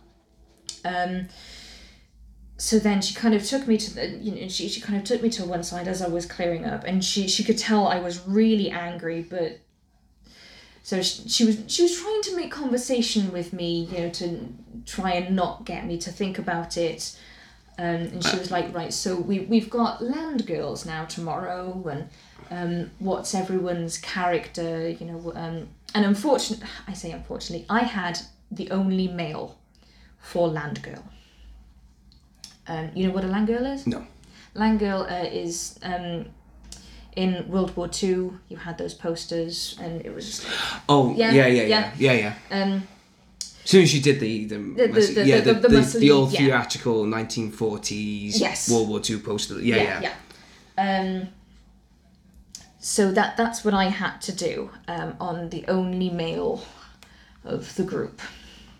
So what I did is that um, during prep there wasn't a wig, there wasn't a full wig that matched his hair color or that would um, look. None of the wigs that were left went with what I wanted. So what I did is I took a half wig that um, I think it's the the wig is supposed to be, or the piece is supposed to be at the at, the bottom of the, the nape of the neck. So I altered it so it sat on top of his head. Um, and then I um, flicked his natural hair in with the wig. Um, and then I covered the rest of I covered the rest of his head with a scarf, and then I filled the scarf to look like he had a lot of hair underneath. Um, this lecturer did not like it. She was like, "Where's where's your wig?" And I was like, "Well, there, there was nothing left, so what I've done is I've done this." And she was like, Improvised. You, you've imp- improvised. And she went, no, the wig states that it had uh, the the wig states the brief states that it has to be a wig. And I looked at the brief again. It did not say that I had to use a wig. Did you justify? Did you say, well, it doesn't say there? Um, I didn't at the time because I didn't have it with me. Okay. I didn't have the brief with me, so I was just like, "Oh my god, am I have I have I done it wrong?" So I got myself into whole tears about it, and I was tearing up because um, there was no way that I could have prepped a wig in time ready for tomorrow. Because doing that means that I have to wet the wig, I have to set it, and I have to put it in the wig oven. So it's it it's kind of- it's it is a basically long- starting yeah starting from scratch. starting from scratch um, and it was it was awful so when i came in the next day i realized that in the brief it didn't say that i have to use a wig because everyone else has got hair long enough that they could literally just bun it up you know um, this guy hadn't he had really short hair um, so I, I just I ended up going. Do you know what? I'm not going to listen to her. I well, I'm going to listen to her. I've taken her advice on, We're gonna do it. but I'm choosing to. I, I'm I'm choosing to pick and choose her, her advice. Um. So in the end, I just did, I just did it, and I, I just did my original design. Um, I altered her, uh, altered the character's backstory to fit her, whatever. Um, and then at the end of it, she was like, "Oh, oh okay." Very snobby. So it, it was it was very clear that it, it was it was clear that my idea worked, but she didn't want to say. Um, and so at the end of ego getting the better. yeah. Um, so at, so at the end when um, I had the final confrontation with uh, Christine Blundell, um, and we sat and went through what each lecturer had said about me. Um, and she came, she came and she sat down and she went, boot camp, what happened? And I was like, well, where do I start? um, You did this. You did well, that. it- no, it, it was it, it was a it was a different woman. It wasn't Christine B. Um, that did the that did the boot camp. But I was just like, well, there was if she'd unfortunately if she'd come in to prep week, she would have seen what I did, and she would have um, there we could have spoken about it. But because she wasn't there, because we were left to our on our own, I had to improvise and I had to try and do the best as what what I was given to me. You know, I had to make lemonade from lemons. You Yeah. know. Um, and she was like, "Ah, right, okay." And then I told her about her about this lecturer altering my look, and I was like, "I'm not happy with the way that it uh, it looked. I'm pretty sure you are aware that I was not happy. I'm pretty sure that every person in that building was aware that I was not happy with that look." Um, and she was like, "Right, okay, yeah, yeah." Um, but I don't know how that look. I really want to know how that look would have ended up like if the lecturer hadn't started. It's, it's like a what if scenario, isn't it? It- yeah, you- because you it didn't- wasn't. It wasn't like she altered it a little bit. Um, th- there were diamonds on this particular look. She started to color in the diamonds. This lecturer started to color in the diamonds with the with this particular eyeshadow palette that I had, um, which changed its color if it was on a black background. Yeah. Wonderful stuff. I use it all the time. Um, but they they started, you know, just doing all this unnecessary stuff that um, I she was it was very she was very clearly trying to help me, Yeah. but she ended up Doing it. hindering me to the point where I Je- had a jeopardize. I, I had a very, very unfinished look. And I was just like, well, there's nothing that I can do about it. Um, so I tried to listen to her for the, you know, the, the remainder of the, the remainder of the boot camp and just. She, she was helpful, but she also wasn't helpful. We got to move on to something that's been a bit of a news. um, Just a bit. just a tad, and that's, you know, in the words of Ursula in The Little Mermaid, just a tad. Just a tad. Now, for some of you guys who have been living under a rock these past few weeks, you will find out that the news has broken out that Gemma Collins is cast as Matron Mama Morton in the UK and Ireland tour of Chicago. Well, I believe now it's just the UK tour. Oh, it's just. The I think, anyway. Even that alone is is is enough to make people not want to purchase tickets, which I have been told that people are now, from what I've gathered, people have actually asked for refunds. People have asked for, um, you know, when she drops out, just let them know. Then they'll just come and watch it, and it, that's just it. Just looks so bad on the production itself. Yeah. Now, I've said my bit on YouTube, um, but I'll mention it again. Now, I'm not the biggest Gemma Collins fan ever, but I will take her with a pinch of salt when it comes to something like this. But because it's something like this, this being Chicago the musical, it's one of those where you think, are you re- are you ready to take a big gamble on Gemma Collins playing Matron Mama Morton? Um, now, when it comes to reality TV stars, they're 50 50. It's very 50 50. And the successful reality TV star that I can think of that's actually gone on to great musical theatre stardom, not saying big stardom, but you know, and I'm only talking about the UK now, I'm not talking about America, and that's Amber Davies. Uh, Amber Davies was uh, is, actually Welsh. She's from North Wales Nice. um, and she won Love Island, uh, season three Love Island. I think she was with Chet. Don't ask, Ask me. me, about it. d- don't ask me why. That's down to my missus. Um, but anyway, um, but when she left Love Island, I think a lot of people, from the perspectives of you know keeping it, you know, put two and two together, it's what you get. But I think because reality TV stars are not looked at as professional or they're not taken as seriously, um, she was cast as, if I can get it up here in my notes very quickly, uh, she was she was cast in Nine to Five, the Oh, musical. Um, and I'm trying to find my uh, notes, so bear with me, people. Uh, oh, here we go. So she was cast as Judy Bernly. So she was the one who sings "Get Out and Stay Out," the uh, the big, not the finale, but one of the big songs towards the end. And if if you, um, which we'll later listen to, oh my god, hairs at the back of your neck. It's it's a powerful, strong song. Um, a lot of people were a bit hesitant at first because reality TV star yes. but the thing about Amber Davies is that she was actually offered a scholarship to go and study musical theatre at the age of 16 um, at some drama academy in London. Oh, nice. She was offered it. And when she did 9 to 5 the musical, um, she had raving reviews. Now that's why I'm trying to keep an open mind, but, but because it's someone like Gemma Collins, Yeah.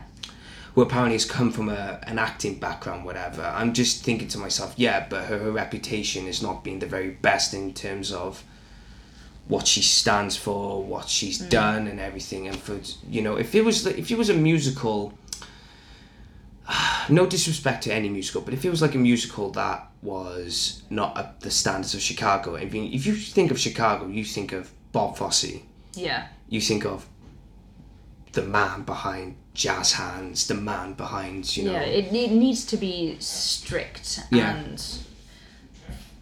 formed, and it's very meaning. it's very demanding. Yeah, it's a very demanding musical as well. Yeah, Um, you know, you got to go all out there. yeah. And for someone for Gemma Collins, I don't know. It's just they could have at least picked someone who have maybe has had a few television experiences, maybe film, maybe maybe even theatre. You know, maybe an unknown. But I, I don't know why they want to take a huge gamble on Gemma Collins. Now I've, I've said my bit in terms of uh, I'm gonna go within a, my I'm 99.9% certain that she's not gonna do justice if she ever does get to Cardiff Oh yeah. because I've had Peter Rees, a costume designer, a good friend from Billboards, He said she won't last two weeks, and that's what he said. She won't last two weeks, and the understudy will take over. Um, so, what's your opinion on it, and how would you approach this? Now, when you first told me, I was like, oh, mm, okay, you know, because the I don't, I haven't really seen anything that she's been a part of. Um, I saw, um, I saw her breakdown on what was it? I'm a celebrity, get me out of here. Um, And then her breakdown in Big Brother. and then her breakdown in Big Brother at Yes, and then I also saw her fall through the trap door, and you know I've seen all the the the bits and bobs that The errors, let's say. the errors. Unfortunately, I've seen a lot of her errors. Haven't really seen much of her quote quote face for TV. Um, so I did a bit of research. I, you know, I tapped into go- uh, good old uh, YouTube, um, YouTube, uh, and tapped in if there's a clip of her singing, and there is. and there is. There's actually quite a bit. And yeah, there is actually quite a bit. I tapped, I, I tapped in Gemma Collins sings, and quite a slew of, um, you know, s- selections come up. Um, but the one I decided to go on was her singing "This Is Me" from The Greatest Showman in front of that huge panel of like a hundred people. I don't know what the show was called. The show slips my mind every time I talk about it. Um, and she started singing, and I was like, okay, there's there's there's something there, maybe with a bit of um, guidance, maybe with a, singing lessons, some guidance. Maybe she could maybe she could pull it off. And then she got further on into the song, and then I was like, ah, ha, right, okay. I didn't finish watching the video because I couldn't. I think I'd seen enough and I turned it off and I was like, right. I don't want to disrespect her in any way. Um, but I believe that Mama is a very powerful character to play and very demanding, and I don't think that she can cope with it.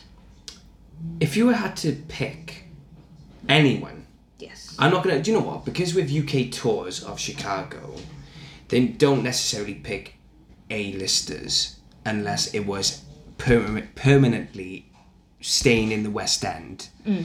So if you were left to pick a quote-unquote star or a, a, someone to play Mama Morton, who would it be?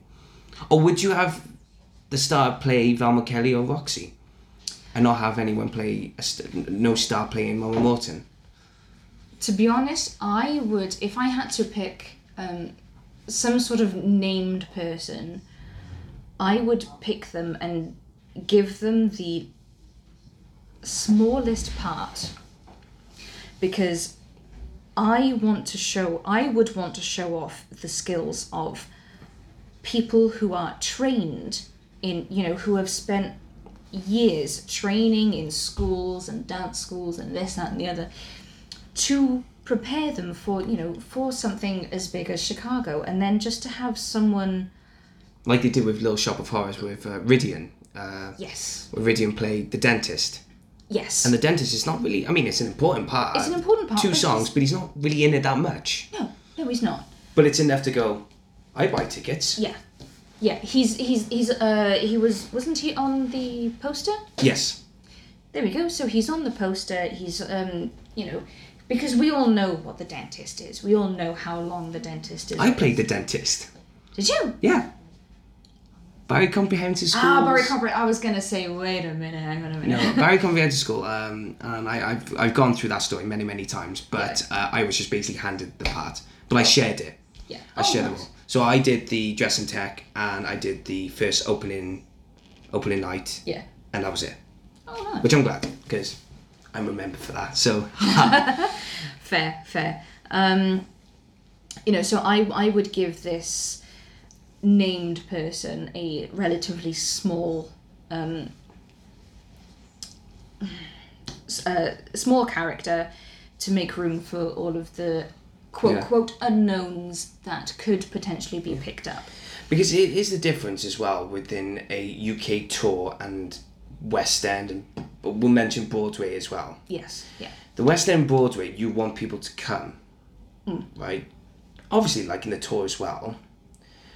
But there is a guarantee that the actors or stars, right?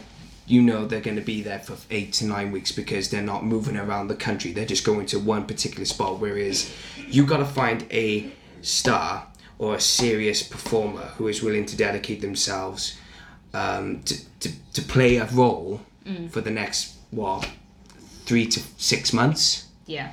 Traveling every Travelling. day to well, not every day, but traveling. And here's the thing: this is why the likes of Ian McKellen, Patrick Stewart, um, even Louise Redknapp, and I know this is a bit. I've gone from A-list thespian stage performance to Louise Redknapp. No disrespect, but it's like they're the type of people from their background they can actually go, yeah, we'll do that. We'll go on tour. Ian McKellen Patrick Stewart, they went on tour to do No Man's Land, Harold Pinter's No Man's Land, all around the UK for months on end, and they were in their seventies. champions. Yeah. The lava. And then you got Louise Redknapp, and you got someone like her. You got someone you know similar to her caliber that are willing to do that. And the best thing about it, from my expect uh, perspective, they're very modest. They're like, well, they did the show. I'm just part of the furniture, and that's the worrying thing, though. From my another again, I keep saying perspective, but this is for my opinion. That's the bit I'm worried about is that Gemma Collins is going to just do what she did on Big Brother and and um, I'm a Celebrity. Is just bottle it and just be like I'm gone. After two weeks, I'm gone. Yeah. She's on 25 grand a week as well. Come on. I would kill for that. Jeez. Do you know what? I would kill for that. If someone told me, you got to play a part for six months, you're only in one scene and you say one line, but we'll pay you 25 grand a week. Do you know how many people would kill for that? Oh, absolutely. What, 25 grand a week for just the same one Like, Yeah, no problem. Yeah. No. How many shows? Twice a night? Oh, twice a day? Uh, Twice, twice a day? Yeah, sign me up. Uh, okay. You know, and, and I think about uh, it's like a, a lot of people keep. I had to tell my fiance about it mm. that Mama Morton sings two songs, not one. Yeah. She sings obviously "When You're Good to Mama," and um, "Whatever Happened to Class" with Yes. Velma Kelly. Yeah. I love that song. It's so good. Why was he not in the film? But it's not the point though. The point is, you gotta own that role Yeah. and not let the role own you. Yeah. Um, that's not a f- famous uh, quote that I've said from top of my head. It says it from everything, but Yeah. I know you said that you would pick a big star to play a small role, but the, the question I was asking is who would you consider from the top of your head? If it wasn't Gemma Collins, but you wanted to suggest someone else, who would it be? See, I don't I don't know because at the minute I'm not really into my TV. I don't watch reality TV at all. You can name all of these people and I wouldn't have a pigging clue who you're talking about.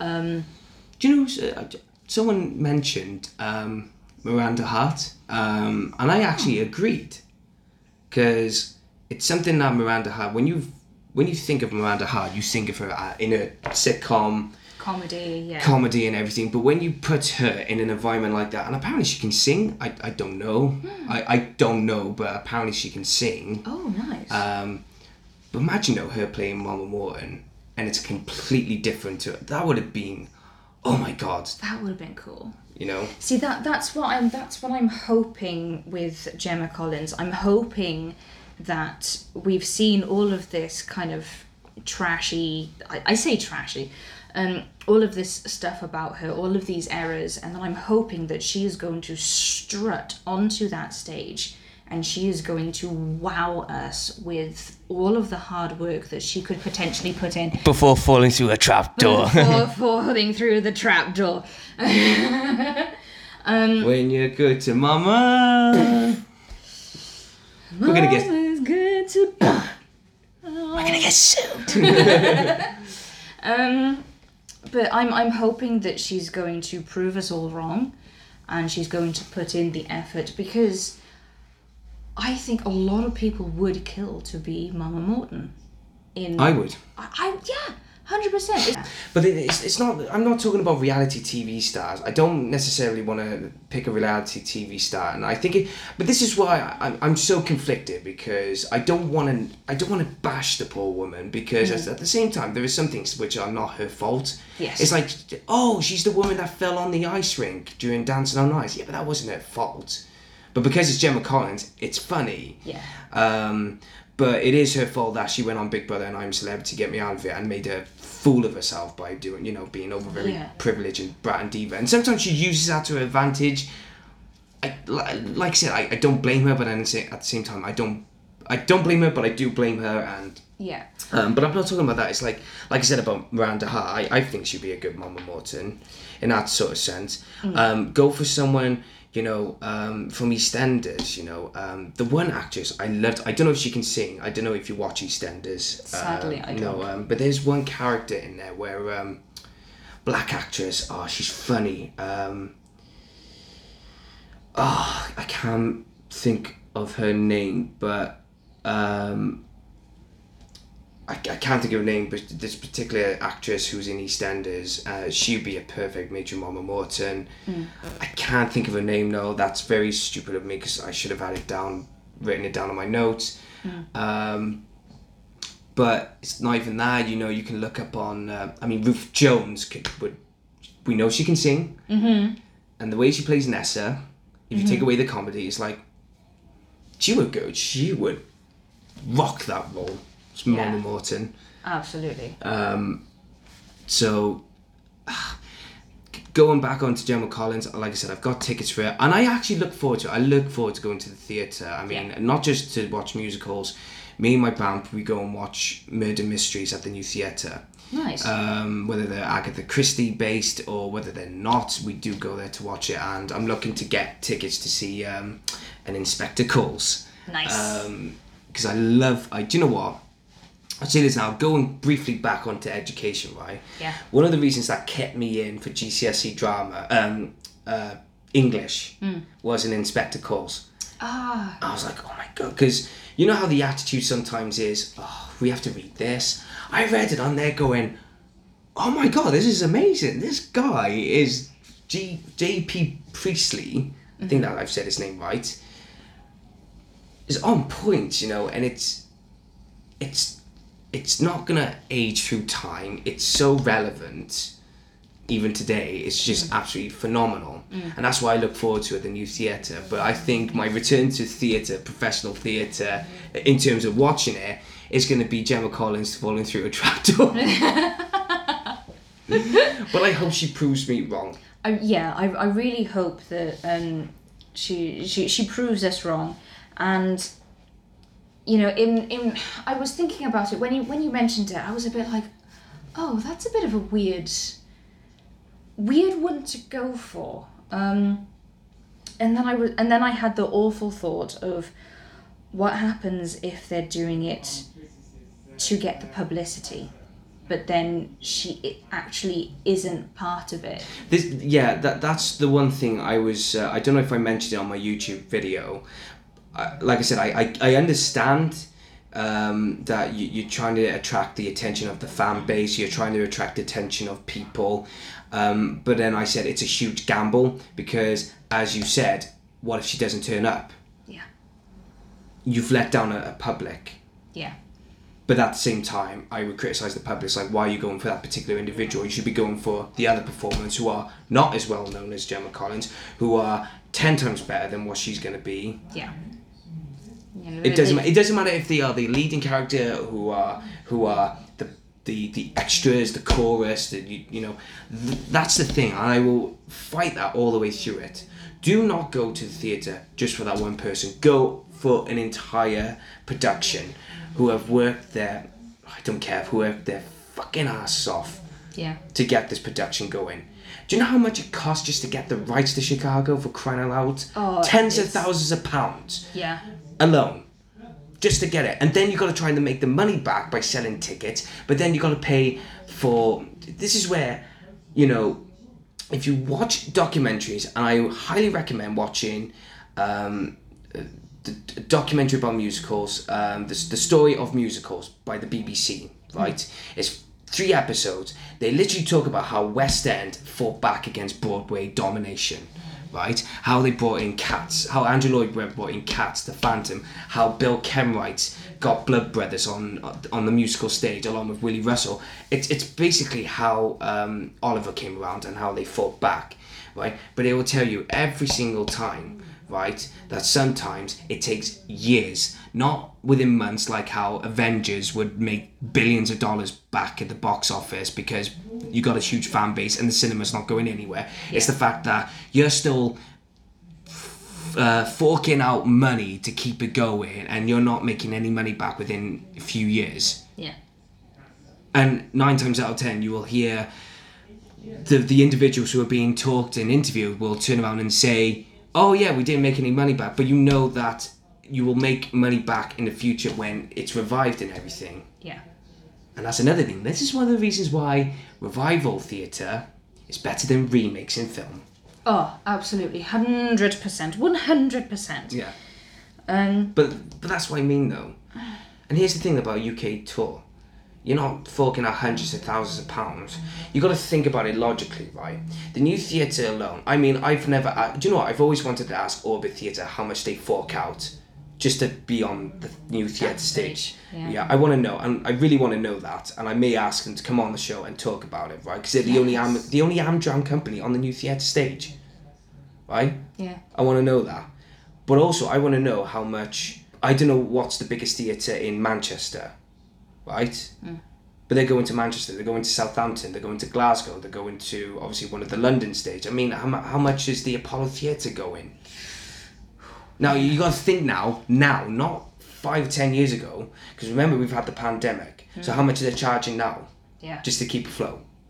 Yeah. The I mean- th- Theatreland is running constantly Yeah. by reliance on yeah on money but that's how the world turns in in the world of theatre Yeah. but people love it because they want to work for it they want to live in that moment Yeah.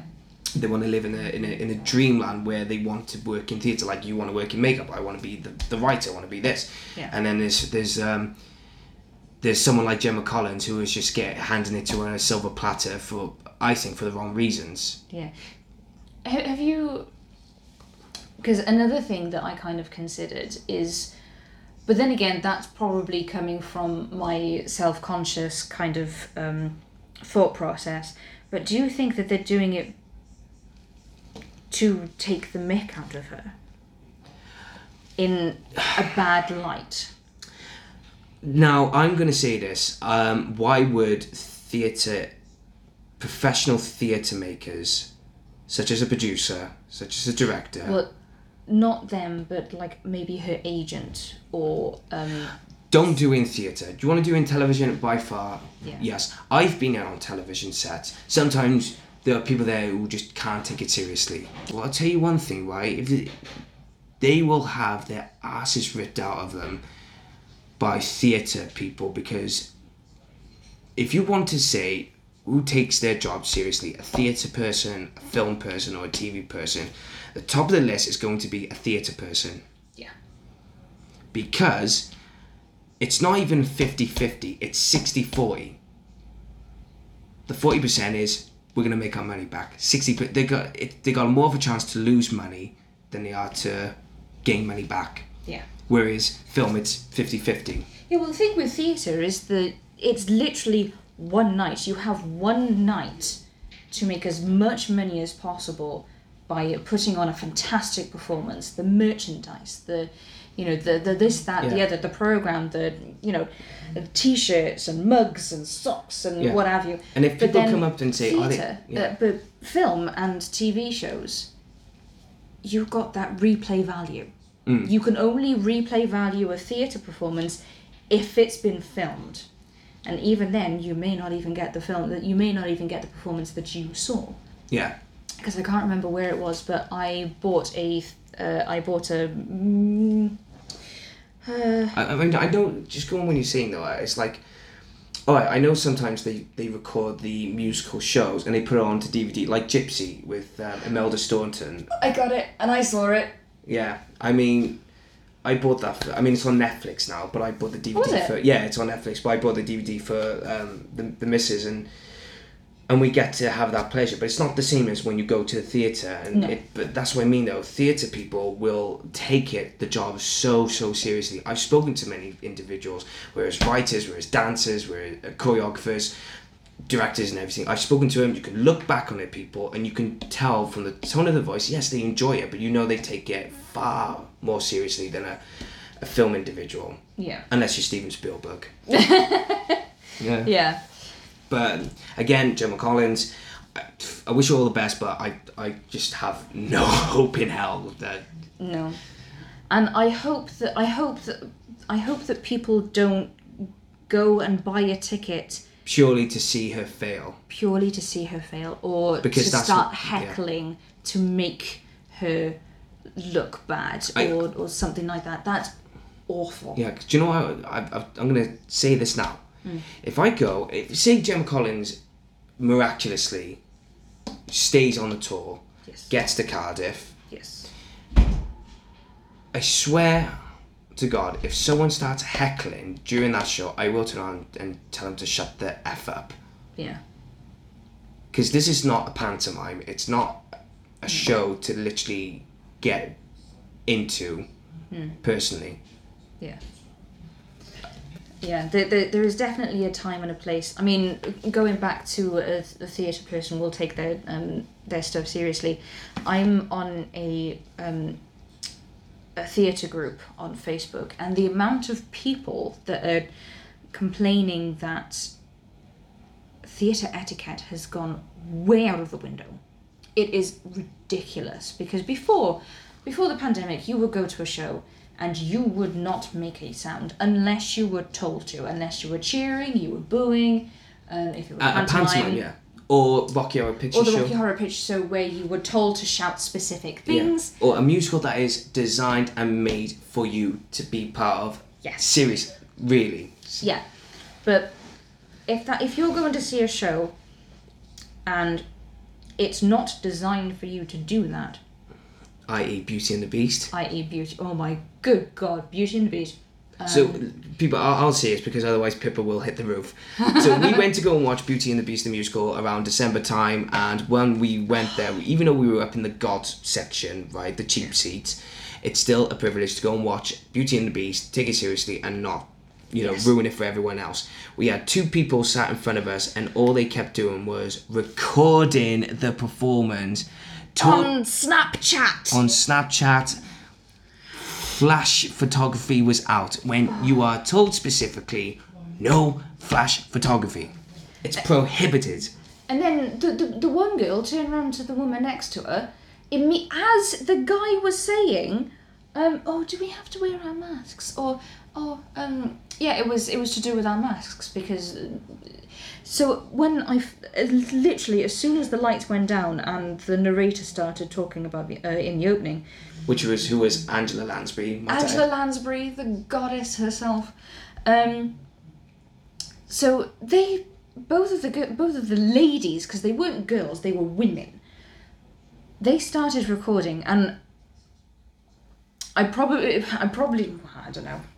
Some people will say that that's very Karen of me to stereotype, but I leaned forward and I said, "You're not supposed to be recording," and they went, "Oh, oh okay, sorry," while still recording they continued to record as I tu- as I leant over and said, "You're not supposed to be recording," and they said, "Oh, I'm sorry." And I was like, "Why? Why would you do that?" And they recorded it during Beauty, um, during uh, Be Our Guest, and they also recorded during Gaston's song, which was a lot longer than I imagined. Yeah, I it even was I really no, I was wondering when it will end. I was actually going, oh, it's just gonna end. I enjoyed the song. Yeah, I it's one of played my Gaston. favourites. I Yeah, mean, I played it, but in the junior productions. But even I was going, this is going on far too long enough. Mm. But I think to finish off on this point, guys, is Yes. is simply right. If you're gonna do something for the love of art, then have some respect Yes.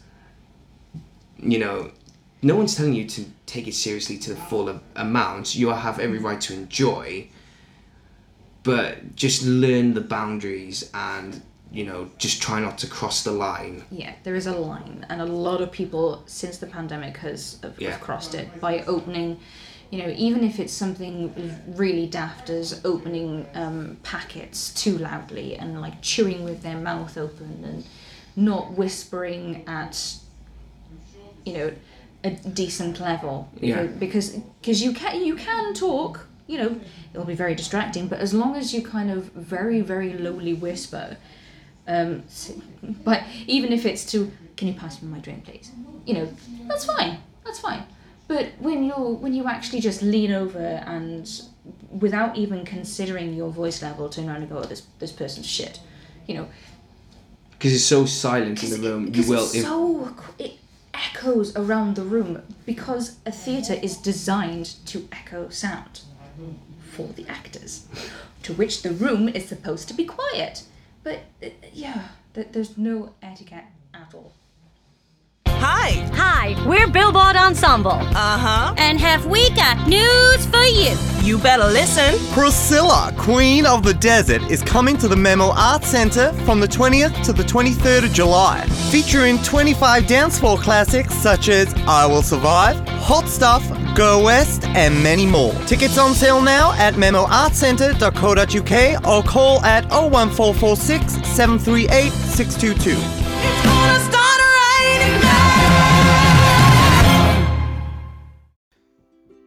Are you looking for the perfect bracelet for a loved one? Would your man be interested in a personalised keyring from his children? Are you looking for the best priced jewellery, whether it be a necklace, ring, earrings, bangle, or even more? Look no further than Crafted Arts. Crafted Arts is a local business based in Barry within the Vale of Glamorgan, and they have a range of all the perfect items you need. If it's for the perfect gift for an anniversary, or maybe it's for someone's birthday, maybe something for Christmas, or you wanted to give someone that perfect gift that will last a long time, Crafted Arts is the business for you. If you want to know more or see what they have in stock, then you can visit them locally at 29 High Street, Barry, Vale of CF62 7EB.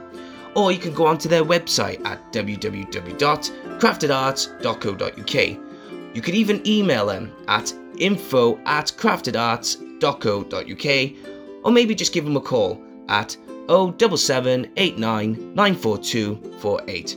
Trust me, it's worth it for the perfect gift. The best thing about Creative Space is that we don't just want to encourage people in being creative in TV, film, or even theatre.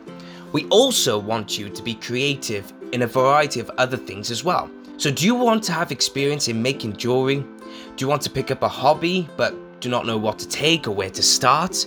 Then look no further than the Vale Jewellery Workshops. Vale Jewellery Workshops provides the best experience in teaching you how to make the best sterling silver jewelry. They will help you make a range of silverware, including rings, bracelets, and many more pieces. You will learn the basic silversmith skills such as soldering, texturing, shaping, and lots more. Not only do the workshops provide the experience for adults, it also provides the best experience and fun for children as well. So if you want to learn on how to make sterling silver jewelry and if you're very interested, go onto their website at www.valejewelleryworkshops.co.uk or get in touch with them via email at info at valejewelleryworkshops.co.uk or even phone them at 07789 794248.